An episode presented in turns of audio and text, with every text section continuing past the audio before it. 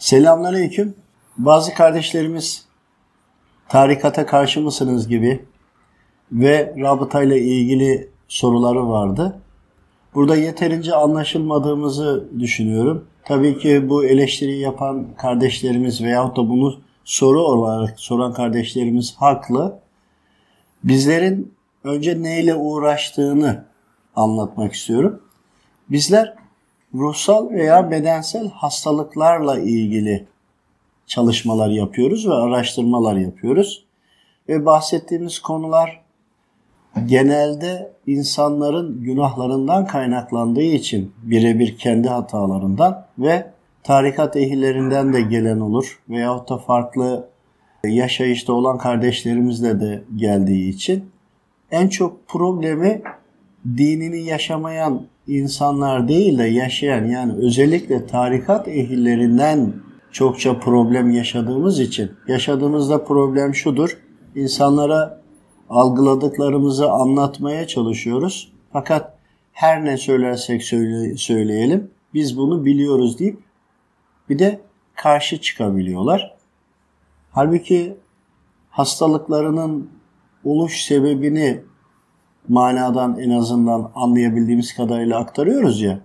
Karşı tarafa bunu kabul ettiremiyoruz ve her söylediğimizde de ben namazımı kılıyorum, orucumu tutuyorum deyip bütün dinin her kuralını yaşamış gibi kabulleniyorlar ve konuyu kapatıyorlar. İşte bu sebeplerden dolayı itiraz edildiği için hani bir düşünelim, araştıralım, gayret gösterelim, toparlamaya çalışalım gibi söylemiyorlar genelde tarikat ehli kardeşlerimiz. Ve kendi çevrelerinde de bu tür konuları çokça bilenler de olduğu için mutlaka ki bir baştan karşı çıkıyorlar. Biz de diyoruz hani sizleri bize getiren nedir? E, hastalıkları. Bu kadar çevreniz var ve bu kadar biliyorsanız yani namazı da beş vakit kılıyorsunuz, orucunuzu da tutuyorsunuz. O zaman neden hastasınız diye biz onlara soruyoruz. Diyoruz ki yani siz yapın teşhisinizi, siz kendi kendinize koyun. Ama diyorlar ki bize yardımcı olun. Tamam yardımcı olalım ama söylenileni dinleyin.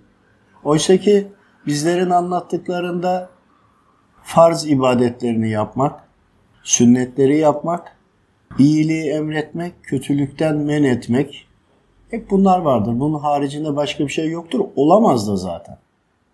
Ve istihareyle gelen bilgilerdir. ilettiğimiz bilgiler. İşte bunları anlattığımızda kardeşlerimiz yaşantılarındaki hataları kabul etmedikleri için kıldıkları beş vakit namazı ve orucu önümüze koyarak araya duvar örüyorlar. Öyle olunca da en çok tarikat ehillerinden, bu kardeşlerimizden karşı çıkanlar oluyor. Ancak çok çabuk teslim olup konuyu anlamaya çalışıp en hızlı iyile, iyileşenler de yine tarikat ehillerindendir. Çünkü teslimiyetlerine göre konu değişiyor. Oysa ki insanların mutlaka bağlı olduğu bir yolu olmak mecburiyetinde. Yaşayışını belirleyecek, sınırlarını bilecek. Bazı konularda gerektiğinde gidip iştihat soracak, hayatında uygulayacak. Mutlaka bir yolun içinde olmaları onlar için ruh ve beden sağlığı için çok önemli. Ancak bir yere bağlı olmak, o bağlı olduğun yeri dört dörtlük anlayıp her söylediğini de harfiyen yapıyor anlamına gelmiyor. Ancak onlar oraya bağlı oldukları için bizim yanımızda çok rahatlıkla sallayabiliyorlar. Hani affedersiniz ama gerçekten biz buraya bağlıyız deyip sanki o yolun başındaki sorumlu olan, şeyhi olan o zatın tüm yetkileri kendisindeymiş o şeyhinin tüm bilgilerini biliyorlarmış, tüm uygulamalarını yapıyorlarmışcasına konuşuyorlar. Mesela size örnek vereyim birkaç konudan dolayı.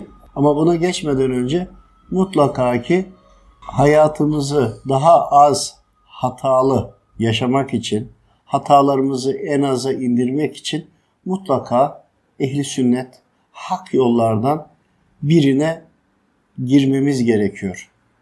Bizim görüştüğümüz insanlar problemli insanlar olduğu için biz ondan dolayı tarikat ehli olan kardeşlerimize çokça daha fazla problem yaşıyoruz dememizin sebebi kendi çıtaları, sınırları ve kendi terazileriyle tarttıkları için üzerine bir şey koyamıyoruz. Çünkü bardakları o kadar dolu ki beş boş beyinle gelmiş değiller. Bardaklarını doldurmuşlar. Evet bazılarının bardağı küçük bazılarınki büyük. Ama dolu olduğu için bir de şu var geliyor bana diyor işte diyor oku diyor iyileşirse o diyor hocanın diyor nefesi kuvvetliymiş. Yok eğer iyileşmezse yok diyor ya siz hani düşünün Müslümanım deyip veya ümmetten olduğunu düşünüp de her şeyin Allah'tan olduğunu bilmesi gereken kişiler kulları, başka kulları şifa kaynağı olarak görüyor. Ve burada biz insanlara hayatınıza bir çeki düzen verin, düzgünleştirin veya güzelleştirin. Uyguladığınız ya da uyguladığınızı zannettiğiniz konuları inceleyin diye söylüyoruz. Oysa ki onların bardağı o kadar çok şeylerle dolu ki işte muska yazılırsa hani okumaktan hiç bahsedilmiyor. Yazılırsa iyileşecek. İşte kendisi hiçbir hatasını düzeltmeyecek. Çünkü namaz kılıyor olması onlara geri kalan tüm ibadetlerin hepsini yapıyormuşçasına yani şeytan o kadar sağdan yaklaşıyor ki eğer namaz kılmak dinin direği olmazsa zaten hiçbir şey olmaz. Bu olmak mecburiyetinde. Ancak namazı kılan kardeşlerimize şeytan öyle bir sağdan yaklaşmış ki sıla-i rahimi unutmuş. Akraba ziyaretleri yok. Akrabalarıyla gıybet dedikoduları çok fazla. Mirastı, mal paylaşımından tutun da diğer taraftan eşlerin birbirine itaatsizliği, eşlerin birbirine beddua ederek konuşmasına varana kadar, konu komşu hakkındaki yapılan gıybet ve dedikodulara kadar. Hani mutlaka olmazsa olmaz. Ana direğimiz, dinin direği namaz. Ancak namazı da kılanı şeytan yine kandırabiliyor. Namazı kıldın diyor sen tamam oldun diyor. Hastalanıyorlar. Çözümünü söylediğinde de bu defa kabul etmiyorlar. Oysa ki bilmeyen ya da namazını kılmayan bir kardeşimiz olsaydı tövbelerini yap, bunları bunları yap, namazlarında kılmaya başla deyip bir yerden başlayacaktı. Çünkü bizde temeldir. Her hastalığı tedavi şekli bir tövbe, iki tövbe, üç tövbe, tövbeler. Tövbelerden sonra istihare neticesinde de yapmaları gerekenler varsa soydan sirayet gibi, kul hakları gibi şeytanın ruhsat aldığı konuları öğrenip an, öğrenmeye çalışıp bu kardeşlerimizi düşünmeye sevk ederiz. Yapılan haksızlıklar olur, zinalar olur, hırsızlıklar olabilir, gıybet dedikodular olabilir, iftiralar olabilir gibi gibi gibi. Geçen gün bir kardeşimiz aradı. Kalbim çok sıkışıyor dedi. İstihare yaptığımda gelen şuydu. Çok gözyaşı döken var denildi. Döndüm dedim ki çok gözyaşı döken var dedim. Yok dedim benim dedi kimseyle problemim yok. Dedim ya bir düşün en azından gelen bilgi bu. Yaklaşık bir 10 dakika 15 dakika sonra tahmini söylüyorum süreyi döndü. Birkaç isim söyledi. Bir tanesi eski iş ortağının hanımıydı. Yıllar evveliyatının olayı. Direktmen o geldi. Dedim ki işte bu. Düşündü evet dedi ya bak bu olabilir dedi. Orada sıkıntılar vardı dedi. Evet bırakmış ama ondan dolayı çok sıkıntı da olabilirler dedi. Bunu da söylendiğinde onun kalbinde bir ferahlık olmaya başladı. Hani insanları düşünmeye sevk etmek lazım ya. Hani biraz ufku açmak lazım. Oysa ki Müslümanlar farz ibadetleri yapınca Müslümanlığın bütün sınırı onun içinde zannediyor. Oysa ki farz ibadeti ana direk, onun içindeki de namaz asıl direk. İşte bu farz ibadetlerinin etrafında birçok sünnet-i seniyeler var. Bütün bunlarla birlikte algılamak lazım. Evet farz değil senin komşun sürekli hal hatırını sormak ama sünnet yapman gerekiyor. Belirli bir süre yapmadığında onun bir sorumluluğu var. İşte biz bunları birbirine karıştırıyoruz ve buradaki istihareden alınan bilgileri de bu kardeşlerimize söylediğimizde bu defa bizi cephe alıyorlar. Ama o kardeşlerimiz de tarikat ehli olan kardeşlerimiz de kabul etmiyor. Bir de gelip nereye bağlı olduğumuzu soruyorlar. Eğer hasbel kadar kader büyük bir hata yapıp onların bağlı olduğu yere bağlı değilsek zaten yine konu bitti. Hani burada da hani benim şeyhim senin şeyhinden daha güçlüye mi getiriyorlar ne oluyor? Halbuki yani üyesi mi diyelim çok olan ya da az olan hepsi aynıdır. Hakikat yolunda olduktan sonra bir problem yok. Halbuki o yolda olmak gerekir. Onun için kardeşlerimizin ön yargısı çok olduğu için o yüzden onlarla çok daha fazla problem yaşıyoruz. Ama hani çevrelerinde böyle sıkıntılı problemler ileri derece olmuş çözülemediği için bizlere de ulaştıklarında ya da sizlere ulaştıklarında başkalarından dolayı teyitli de oldukları için gitmiyorlar da. Hani gitseler biz de kurtulacağız ama yok. Ve söylüyorsunuz, istihare edip cevabı iletiyorsunuz. Ona gelen özel mektup. Onu iletiyorsunuz. Bir zaman sonra arıyor diyor ki ben diyor düzelmedim diyor. Tamam bir daha istihare, istihare yapıyoruz. Onun zaten yani ne yapmadığı çıkıyor ortaya. E diyoruz ki bunu yapmamışsın. Bu defa ya şu oldu bu oldu gibi. Bakın size bir örnek anlatayım. Ömer abinin atölyesindeyiz. Bir kardeşimiz geldi. Bir çok bilinen öndeki tarikatlardan, yollardan, hakikat yollarından birine bağlı. Problemi var, konuşuyoruz. Bağlı olduğu yeri sordum. Söyledi. O arada istihare yaptım problemiyle ilgili. Gelen cevap şuydu. O bağlı olduğunu söylüyor ya. Onun şeyhi de diyor ki o bize bağlı değil diyor. Az önce orada sohbet ve konuşmalar olunca çok böyle siz anladınız kim olduğunu değil mi? Çok böyle hararetli böyle karışıyordu, lafa karışıyordu vesaire. Sonra dedim ki sen dedim bağlı olduğunu söylüyorsun ama senin bağlı olduğun yerde diyor ki orası o bize bağlı değil. O bizde yok. Biz onda olabiliriz ama o bizde yok diyor. Dedim sen oraya bağlı falan değilsin dedim. Öyle deyince durdu. Ya dedi ben dedi işte çoktandır dedi derslerini yapamıyordum dedi. Şu oldu bu oldu. Sadece o tarikatın o hak yolun elbisesi kalmış üzerinde. O elbiseyi gezdiriyor. Ama içinde kendi yok. E mübarek az önce bu kadar laf söylüyordun ne söylendiği zaman. Ha bir de onu niye söylüyor onu da anlamıyorum. Yani sonuçta bir mecburiyetimiz de yok Allah rızası için. Bildiklerimizi anlatmaya da çalışıyoruz. Bir de böyle bir durum var. Haliyle sonradan yani ortaya çıktıktan sonra söylenilenleri yaptı. Çok şükür zaman sonra derledi, toparladı. Geldi sonradan tabii ki direkt özür dilemedi ama halinden anlıyoruz. Sonra ne olsa istişare etmeye başladı. Yani önce karşı çıkmıyor, nedenini soruyor, anlamaya çalışıyor. Ve öylelikle aramız düzeldi. Niye düzeldi? Eğer onun söylediğini biz diğer boyuttan ya da istihareden onun durumunu öğrenip ona söylememiş olsaydık o bizi hala daha susturmaya çalışacaktı. Hani susturuyor da niye geldin o zaman? Derdine çare arıyorsun. Bu kadar yapıyorsanız o zaman neden hastasınız diye de sormak gerekiyor onlara gibi problemlerimiz bundan. Başka bir şey anlatayım istiyorsanız üzerine. Bir kardeşimiz geldi. Zikir çekerken çıldıracak gibi oluyor. Şimdi birçok yere gitmiş. Zaten bir tarikat ehli. İstihare yaptığımızda dedik ki bak sen rabıta yapma dedik. Çok büyük halt ettik. Çok büyük hata işledik. Yani o kadar bize kızdı ki. De yani sen geliyorsun soruyorsun. Öyle ya da böyle. Hani en azından bir kibarlık yap. Hani bir ya bir kere neden diye sor.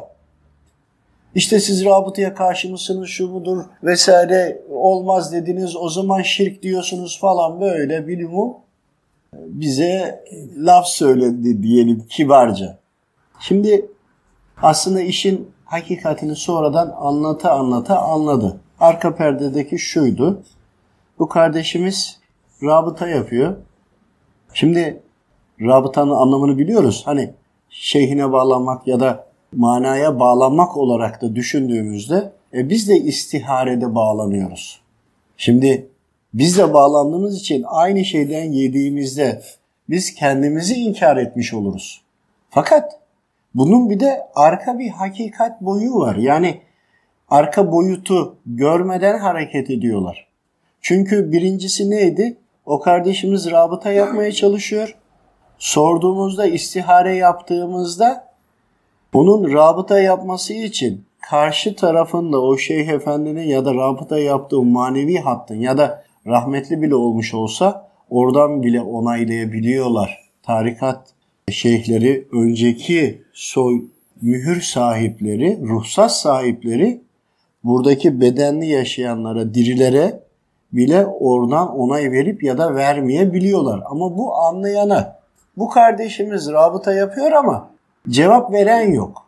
Bunun için karşı taraftan onaylanmamış, müsaade edilmemiş.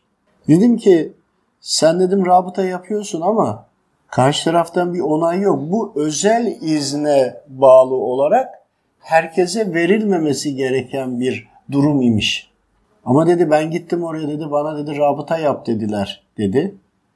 Dedim ki onu ben bilemem. O yolun yolda görevli olanlar var. Bizim haddimiz değil. Ancak eğer sıkıntılarım var deyip geldiysen bir abi kardeş olarak soruyorsan anlayabildiğimi anlatmaya çalışıyorum dedim. Anlarsın anlamazsın. Sen rabıtaya bağlandığında karşıda cevap yok, hat yok, kabul değilsin. O yola girmişsindir, kabulsündür ama rabıta için özel bir izin daha olması gerekiyor. Ayrıca dedim senin rabıta yapman için önce tövbe edip tövbe namazları kılman lazım. Yapamadığın ibadetlerini bir taraftan yapmaya başlamış olman lazım. Hani namaz borcu vardır, niyetlenir. Diyelim ki bir vakit kıldı. Ama o, o niyet etti yani artık. O önemli.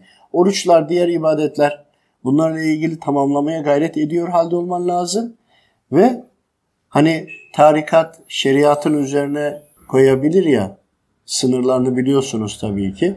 İşte sen şeytanın sende olan ruhsatlarını düşürmen lazım dedim. Tabii anladı mı anlamadı. Bak dedim sen bağlandığında senin üzerine sana musallat olmuş olanlar var. Vücudunda yaşayanlar var. Etrafında olanlar var.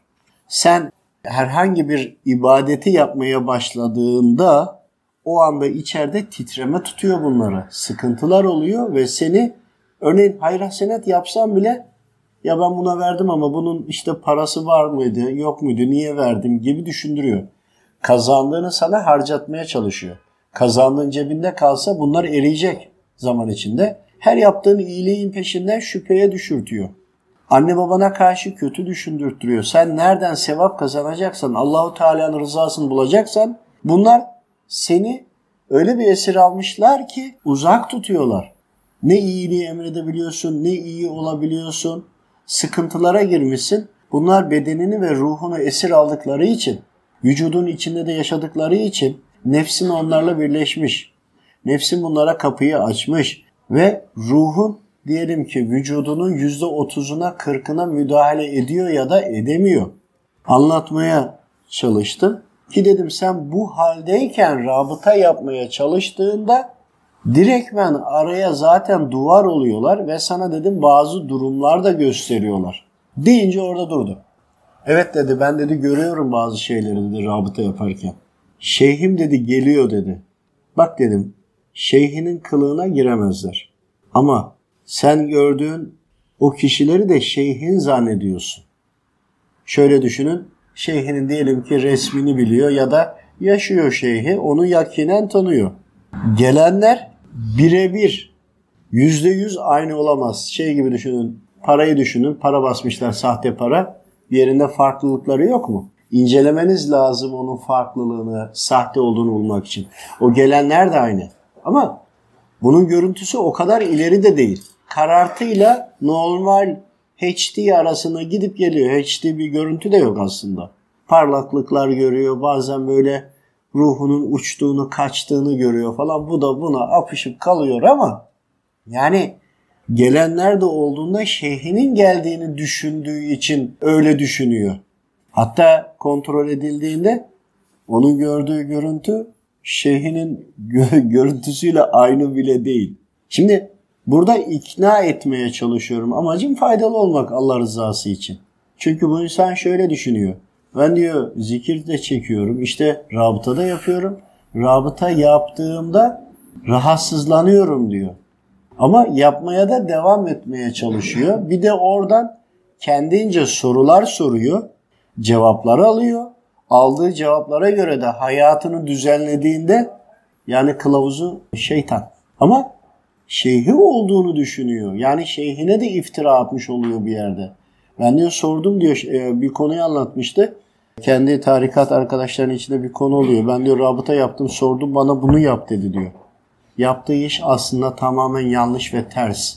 Diğer tarikat üyeleri de şeyhinin ismini kullandığı için ona bir şey diyemiyorlar. Acaba biz şeyhimize karşı mı geliyoruz diye. Yani şeytan o kadar bir uyanıklık yapıyor ki rabıtayı o kadar güzel kullanıyor ki rabıtayı kullanarak ona sinyaller gönderiyor, emirler verdiriyor ve kendine göre hareket ettiriyor. Fakat şöyle bir problem var. Bu kardeşimiz darlanıyor, bunalıyor. Yani rabıtaya girdiğinde böyle bir rahatlık olur gibi hani olacak ya. Biraz böyle gider gibi oluyor. Biraz sonra sıkılıyor, darlanıyor ve buna fiziksel müdahalelere de başlıyorlar. O da bunlardan rahatsız olmaya başlamış. Rabıtadan çıktıktan sonraki orada da bazı yerlerde çok diyor sıkıntılı yerlere de gidiyoruz diyor. Bu sefer rabıtadan da çıktığı zaman sabahlara kadar uyuyamıyor. Gündüz aynı. Bu sefer okumaya çalışıyor, bir şeyler gayret ediyor tabii ki. Ama ondan sonra toparlarım diye yine rabıta yapmaya çalışıyor. Yani çevresindeki insanlardan destek almaya çalışıyor ya. Anlamaya çalışıyor, soruyor, bir kaynak bulmaya çalışıyor. Toparlayamayınca bunalıyor, bunalıyor. Tekrar rabıta yaparak şeyhinden bilgi almaya da çalışıyor. Şimdi böyle olunca dedik ki bakın sen eğer rabıtaya devam edersen bunlar daha da senin üzerinde hakim olurlar. Eğer dersen ki rabıta benim için nedir diye sorarsan şu an için rabıta sana şirk derim. Ama bu sana özel. Rabıta şirk demek değil. Sana şirk şu anda. Fakat o kişinin üzerindeki şeytanlar bundan rahatsız olduğu için yani okumasından, ibadet yapmasından yani atıyorum zikir çekecek veyahut da bir, bir şey yapacak. Onu nasıl vesvese veriyorlarsa o hemen rabıtaya geçiyor, şeyhine soruyor. Oradan şeytan kendine göre hüküm veriyor ve o kişi çevresine iyiliği de emretmiyor, faydalı da olmuyor, ailesiyle de küs olmuş. Ben sordum diyor şeyhim sen haklısın dedin diyor. Sen diyor bayramda gitmeyeceksin diyor de diyor annenin yanına. Tam hatırlamamakla beraber babası da rahmetli olabilirdi. Düşün. Anladınız mı? Ailesini ziyarete gitmiyor ve şeyhinin buna hüküm verdiğini söylüyor. Yani o zata iftira atıyor, ona mı yanayım? Gördükleri şeytan, onu mu anlatayım? Ne diyeyim yani bir de kendi ruhu bedeni de rahatsız oluyor. Şimdi bunları izah etmeye çalıştım. O zaman dedi ki rabıta şirk diyorsunuz dedi. Ya rabıta şirk demiyorum ama rabıta kişiye göre değişir. Eğer doğru yapabilen varsa mutlaka rabıta yapmalı. Mutlaka. Ama telefon görüşmesi gibi düşünün. Siz bir numarayı arıyorsunuz ama karşıdaki cevap veriyor mu? Yok. Cevap veriyor olması lazım. Rabıta dediğim manevi bir hattır. Maneviyatın da buna müsaade etmesi lazım. Özellikle görüşecek olan, bağlı olduğun şeyhinin buna rızalığı olması lazım. Yok eğer rahmetli olduysa yine rabıtayla da görüşmekte istiyorsan eğer, çünkü böyle insanlar da oldu, o zaman bile izin almak gerekiyor. Başka bir kaynaktan almak gerekiyor. Bunu söylediğimde de ben gittim bana bu tövbeleri verdiler rabıta yap dediler dedi. Dedim bak bunu bunu dedi herkese sana mı özel diye sordum. Hayır dedi. Bunu dedi herkese söylüyorlar. Değil mi bak? Rabıta yapın derken içlerinden bağlantısı sağlam çıkar, çıkar, görüntüleri açık olan olur. Gerçekten bağlanabilir. Ama daha önemlisi şu var. O kişinin yani o rabıta yap diyen kişinin manevi hattı açık değildir. Sohbet veriyordur, anlatıyordur. Bu başka bir şey. manevi hattın, linkin açık olması başka bir şey. Yani diyelim ki kişi geldi hemen bağlandığında efendim buna müsaade var mı denildiğinde evet var dese ona der ki evet sen rabıta yap. E diğerini sordu dedi ki buna yok. Var ama yok. Var. Rabıta yapacak noktaya geldikten sonra yapsın denilebilir. Ya da biz bu yola bunu da kabul etmiyoruz da diyebilir. Yani geldi bir tarikata girecek. Onlara tövbe verenler her gelen kişiyi tek tek sorması lazım bağlı olduğu şeyinden. Cep telefonuyla değil, manevi telefonla. Soracak. Ondan sonra buradakine söyleyecek. Zaten orada iş ayıklanmış olacak. Ancak yine sen rabıta yapabilirsin denilmiş kardeşimize ama üzerinde ifritler var. Bunlarla zaten sıkıntı yaşadığı için, karabasanlar bastığı için, şeytan bunu kovaladığı için bu kaçmış kaçmış yorulmuş. En son tarikata bir yola sığınmış. İyi de onunla beraber şeytan da gelmiş oraya. Hala peşini bırakmamış. Tövbeleri yap denilmiş. Ne kadarı yaptı ne kadarı yapmadı. Hakikaten sen bunları toparlayabildin mi? Tövbeyi yaptıysan kefareti varsa, soydan gelenler varsa ya da anne babanın yaptığı hatalar varsa, sana sirayet ettiyse senin yaptığın yediğin naneler varsa bunların hangi birini çözdün? Şeytanın ruhsatı var ya. Müsaade edilmedi mi şeytana? Edildi. Günahları işleyince şeytana müsaade ediliyor. Adam hem günahıyla hem şeytanıyla beraber kaçmış kaçmış yorulmuş bir tarikata sığınmış. Şimdi bu insan rabıta yapmaya kalkınca zaten onlardan kaçıp geliyordu. Gece karabasanlar basıyordu falan şekiller görüyordu duvarlarda her yerde. Şimdi böyle bir insana rabıta yap demek sizce ne kadar doğru? Bunun ne olduğunu anlamadan müsaade etmenin de ayrı bir vebali ve bir sorumluluğu var. Şimdi işi de doğru konuşalım. Sonra dedi kardeşim sen bunları bunları yap. Tövbelerini yap. Ve söylenen, söylediklerimizin hepsinde namaz yani İslam'ın beş şartı ve iyiliği emretmek, kötülükten uzaklaştırmak yani hizmet. Allah rızası için kendinize bir hizmet yolu seçin. İsterseniz sokakta çöpleri toplayın. isterseniz hayvanlara yardım etmeye çalışın. isterseniz ya bir şey yapın. Sürekli bir sadaka olsun diye. İşte ya da bir, hayırlı bir şey öğrenin ve öğretin, anlatın gibi devamlılık yapın ki bu devamlılıkla yaptığınızın gelen sadakalarla üzerinizdeki suçlara kefaret olsun da ruhsatı bitsin şeytanın. Amacımız bu. E diğer taraftan da rabıta yapanlar var. Gerçekten de şeyhlerini de görür. Başka alemleri de görür. Oralardan bilgiler de alır. E bunun da rabıta yapması lazım. Kendine faydalı olduğu gibi ümmeti Muhammed'e de faydalı olur. Yani seni görür. Bir derdi mi var? Rabıta yapar ama şeyhine bağlanır, şeyhiyle istişare eder. Ya da iki nesil, üç nesil daha şeyhlerin önceki haline göre. Çünkü manada istediği yani o yola girdiği zaman istediğin tesiste durabileceğin gibi orada öyle de bir müsaade var.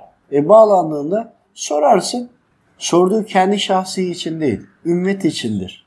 Sorar. Yavuz kardeşim var benim. Bunun nedir şeyi? Allah rızası için bir öneriniz var mıdır? Hani hayatta yaşıyor. Yanına gittin, özel odasına girdin. Karşılıklı sohbet ettiğin gibi orada sohbet edersin. İştihatını söyler. Sen de normale döndüğünde dersin ki ben rabıtamı yaptım, sordum. Böyle söylendi diye iletirsin. Ne oldu? Senin işine yaradı. Şimdi rabıta yaptığında bir şey sormadan yani bağlanmaya çalışıp hani düşünürler ya şeyhlerin hani silsile Hani onun içine fazla girmedim ki. Bizi ilgilendiren kısmından bahsetmek istedim. Hiçbir şey sormadan düşündüğünde bile bir bakıyorsun ki birilerini görür, şeyhini de görür, birilerini görür. Ertesi gün olur. Oradaki gördüğü kişiler gelmiş. Onu daha önce gördü ya. Hemen anlar bu kişinin ne söylemesi lazım, ne yapması gerektiğini oradan önceden de bildirirler. Hani şirk mi değil mi diye sorduğunuzda eğer buraya kadar dinlediyseniz kişiye göre bu değişir. Ne şirk diyebilirim ne değil diyebilirim. Aslında şirk değil ama yanlış yapana, gerekli donanımı olmayanı, ön hazırlığı yapmayana şeytan araya giriyor. Kandırdığı için bir de ona şeyhiymiş gibi hükümler verdiği için aslında o tarikat ve yolun içindeki kardeşlerimize şeytan fitne veriyor. Rabıta yapıyorum, görüyorum dedi. Aldığı bilgileri o yoldaki kardeşlerine söyledi. Onlar yanlış bir davranış ve tutumda bulunurlarsa ve o yolun şeyhine mal ederlerse bunu. Bu ne kadar büyük bir vebal ya da kötü bir şeyi başlatırlarsa ne kadar büyük bir vebal farkında mısınız? İşte rabıta yapılırken yapılmadan önce mutlaka karşı tarafın da onay vermesi lazım. Bu konuyu yerli yerine oturtmak lazım. Peki sonra ne oldu bu kardeşimizle ilgili? Çokça anlattık. Bir süre gelmedi. Zaman sonra iyice araştırmış. Nerelere sorduysa bu alternatifleri sonunda ikna olup gelmişti. Biraz zaman aldı. İşte bakın tarikat ehilleri derken bazen bundan dolayı bardağı boş olmadığı için teslim olana kadar çokça zaman geçiyor. Bunu anlatmaya çalışıyorum. Yoksa onlar bizim kardeşlerimiz. Biz mümkün bir şikayetçi olacağız. Fakat söylenilenin altyapısını ve neden böyle söylediniz diye sormuyorlar. Bizim problemimiz bu. Başka bir şey daha bahsedelim bunun üzerine. Velev ki bu videoyu seyrettiniz ya da bu konuyu böyle biliyorsunuz. Bulunduğunuz yerde o tarikatın, o yolun görevlisi olun. Velev ki bir medrese mi olsun? Medrese olsun. Ama bu konuyu böyle biliyorsunuz. Kalp gözünüzde açık. İstiharede yapıyorsunuz diyelim. Bakıyorsun yanınızda arkadaşlar var, başka hocalar var. Onlar rabıta yapıyor. Bakıyorsun onun bağlantısı gitmiyor. Yanlış yere gidiyor. Bunu kalp gözüyle görüyorsun ama. Onun üzerindeki ifritleri görüyorsun. Onun üzerindeki musallatları da görüyorsun. Şimdi dersen ki ben gideyim ona söyleyeyim mi? Derim ki kardeşim söyleme. Çünkü neden? Söylediğini alıp başka noktaya çekecekler. Ancak rabıta kelimesini geçirme. Rabıta olayının dışında rabıta işin son noktası olarak düşün. Ondan önce cinleri anlat, şeytanları anlat, musallat oluş şekillerini anlat, neden musallat olur, neden gider, nasıl olur gibi böyle anlatıp anlattığın, anlattığında işte her şeyin manevi yani tarikata girmek bile nedir? Bir müsaadeyle olur aslında. Oradan onaylaması lazım. Bütün bunları anlattığında üzerine musallat olanlar varsa o kişiler en yakın yer cinli şeytan boyutu ya onlar araya girebilir. Yani rabıta yaptığınız zaman kalp gözünü bağlayacaksın ya şeyhine ve devam silsile devam edeceksin ya. Şimdi sen kendi kalbini şeyhine bağlayamıyorsun ki. Onu ben diyor düşünüyorum. Da şeyhin seni düşünüyor mu? Şimdi o hattı anlaman için diğer alternatif hatları da biliyor olman lazım. Ya bunun bir eğitimi olması lazım aslında. Bunu da bu özelliğe gerçekten vakıf mutlaka rabıta yapması gereken kişilerden bir ekip olup her gelen kişiyi sürekli kontrolden geçirmesi gerekmez mi? İşte böyle ortamlarda olan kardeşlerimiz eğer ki rabıta yapan birini gördü ama arada musallatları var, hatalar yapıyorlar. O anda söylerse yine fitne çıkartmış olur. Çünkü sen rabıta yapma, sende hata var dediğinde hatayı söylemeyecek hataya gidene kadar giden neden ve sebep ve yolları söyleyecek. Çünkü karşıdakinin sen onun inandığı ve uyguladığı var. Bir anda onu imha ediyorsun. İmha edersen o patlar. Patlayınca kendini de yakar, seni de yakar. Ama böyle bir şey uygun değil. Ne yapacaksın? Dua edeceksin, gayret edeceksin. Ufak ufak konulardan sorana bahsedeceksin. O kişi anlamıyorsa da devam etmeyeceksin. Şimdi diyeceksin ki o yanlış rabıta yapıyor. Ya da rabıtası bağlı değil. Hattı kopuk yani buradaki telefon gibi hattı kapalı ya da uçak modunda. Ama o kişi bunu anlayacak kapasite değilse söylemene gerek yok.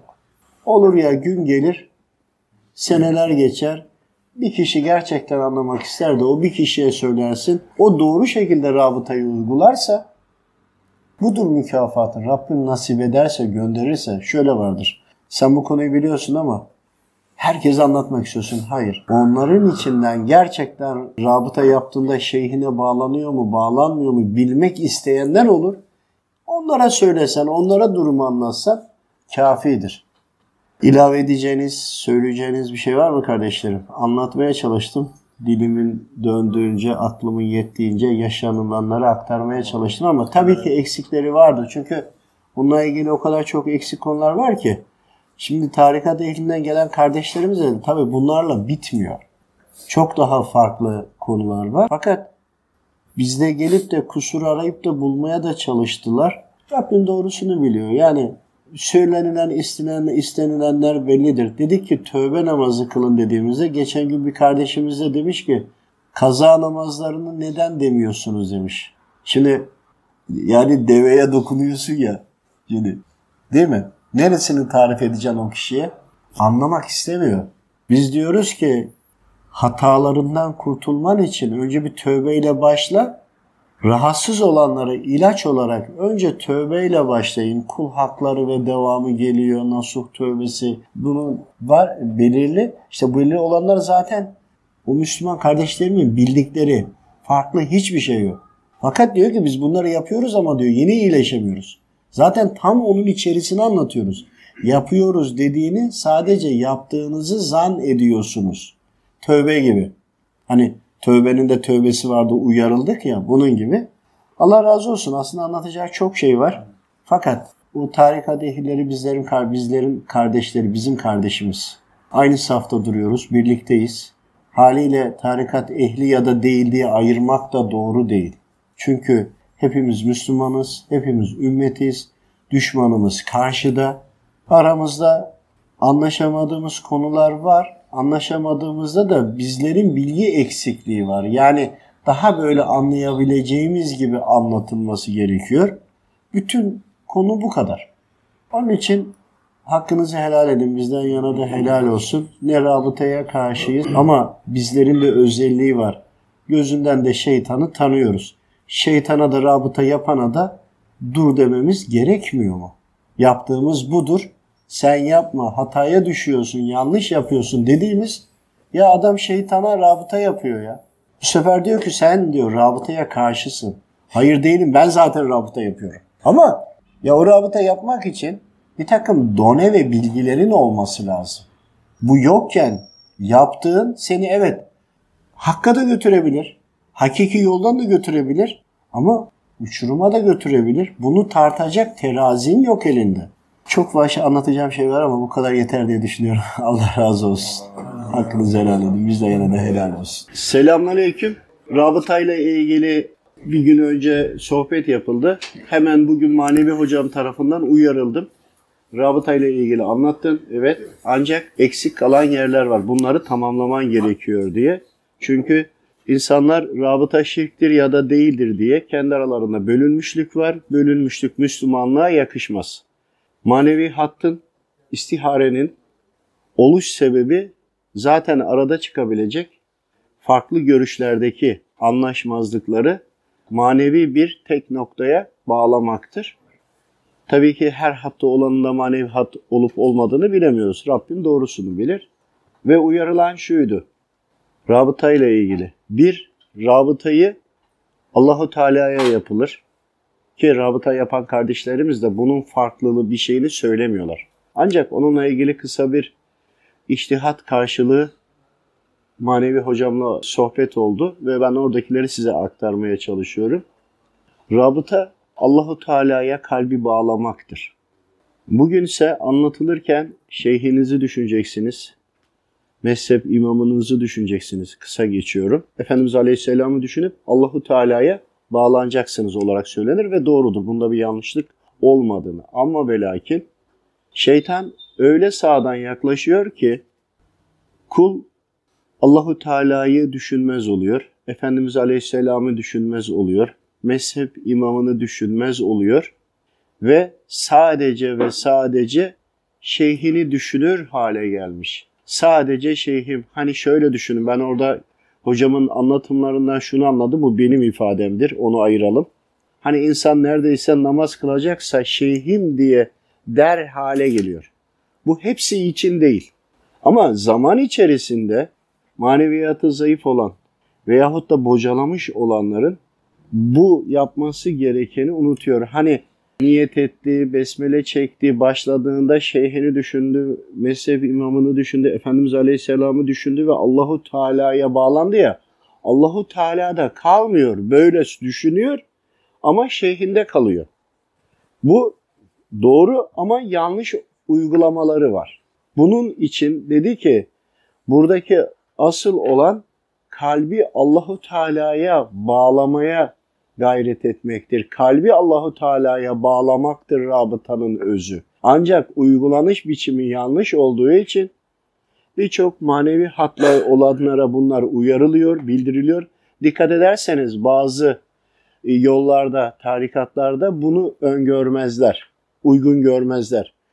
Uygun görmüyor olmaları konunun yanlış olduğu değil, yanlış uygulandığından dolayı herkesi tek tek kontrol edemeyecekleri için problem olacağından dolayı bunun yerine tesbihatlar, dualar ve özellikle de Allahu Teala'yı çokça anın diyerek aslında bunu da orada zikrettikleri anlatıldı.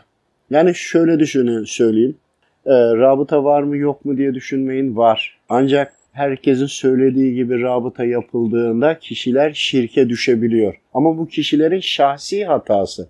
Rabıta şirk olduğu için değil, uygulayan kişilerin şirke düştüğü için. Çünkü şöyle, Allahu Teala'ya bağlı olması gerektiğinde Allahu Teala'ya götürecek yolun başındaki hocasının veyahut da gavsının veyahut da e, öğretmeninin veya işte mürşidinin artık nasıl isimlendiriliyorsa, nasıl söyleniyorsa hepsi aynı şeydir. Ama ve lakin kişilerin şahsi yaptığı hatalardan dolayı bunun sebebi bu sefer rabıtanın şirk olduğunu söylemeye götürüyor. Yani belirli bir evet hocam seviye gerektiriyor. Belirli bununla ilgili manevi izinler alınması gerekiyor. Bir önceki kayıtta bununla ilgili bunları anlatmıştık. Fakat eksik kaldığı için uyarıldım. Bunları da söylemen gerekiyor. Birincisi dedi rabıta Allahu Teala'ya yapılır. Yani kalbini Allahu Teala'ya bağlı tutmaya çalışacaksın. Ancak Allahu Teala'ya bağlı giderken şimdi senin bir şeyh mürşidin var. Mürşidinden izin almaktır mürşidini düşünmen. Mezhep imamından müsaade almaktır. O yol üzerine gidiyorsun ya hani gittiğin hat öyle.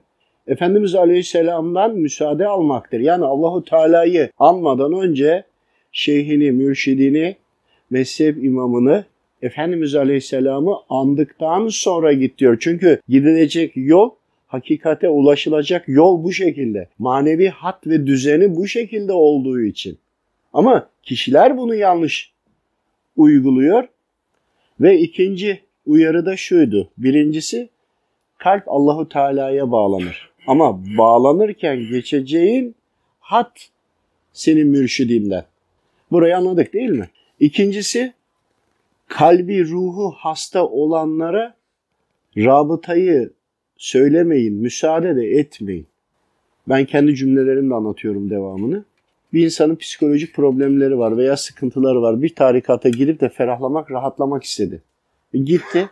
Hemen denildi tövbe tövbe edince hemen rabıtaya başla. Adam zaten duvarlarda etrafta ifritleri görüyor, karabasanlar basıyor veyahut da arkamda görmese bile biri geçti gibi düşünüyor. Ya da nefsi o kadar ilerlemiş ki sürekli varsayımlar yapıyor, tahminler yapıyor, sürekli konuşuyor. Yani psikolojisi bozuk insanlar diye adlandırıyoruz da kendi kendine konuşanlar, abuk sabuk konuşanlar, anlamsız konuşmalar yapanlar var ya. Gören de var diğer boyutla ama aynı zamanda da görmeden de konuşanlar var nefsinden konuşanlar olarak adlandırıyoruz bunu. Bunu ileri noktaya getirmiş olanlar hasta, sıkıntılı, ruhu hasta, bedeni hasta.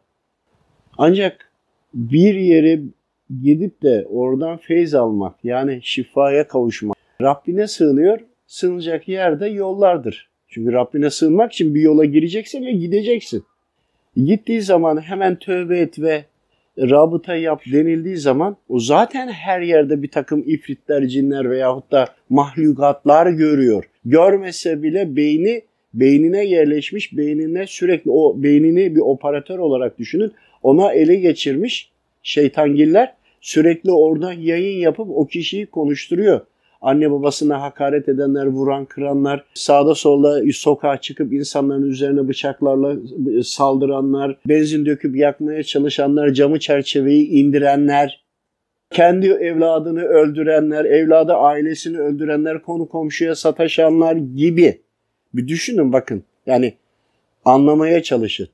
İşte böyle insanları sen eğer rabıtaya yöneltirsen şeytan frekans olarak, düşünce olarak diye söyleyeyim zaten ele geçirmiş nefsinden konuşuyor.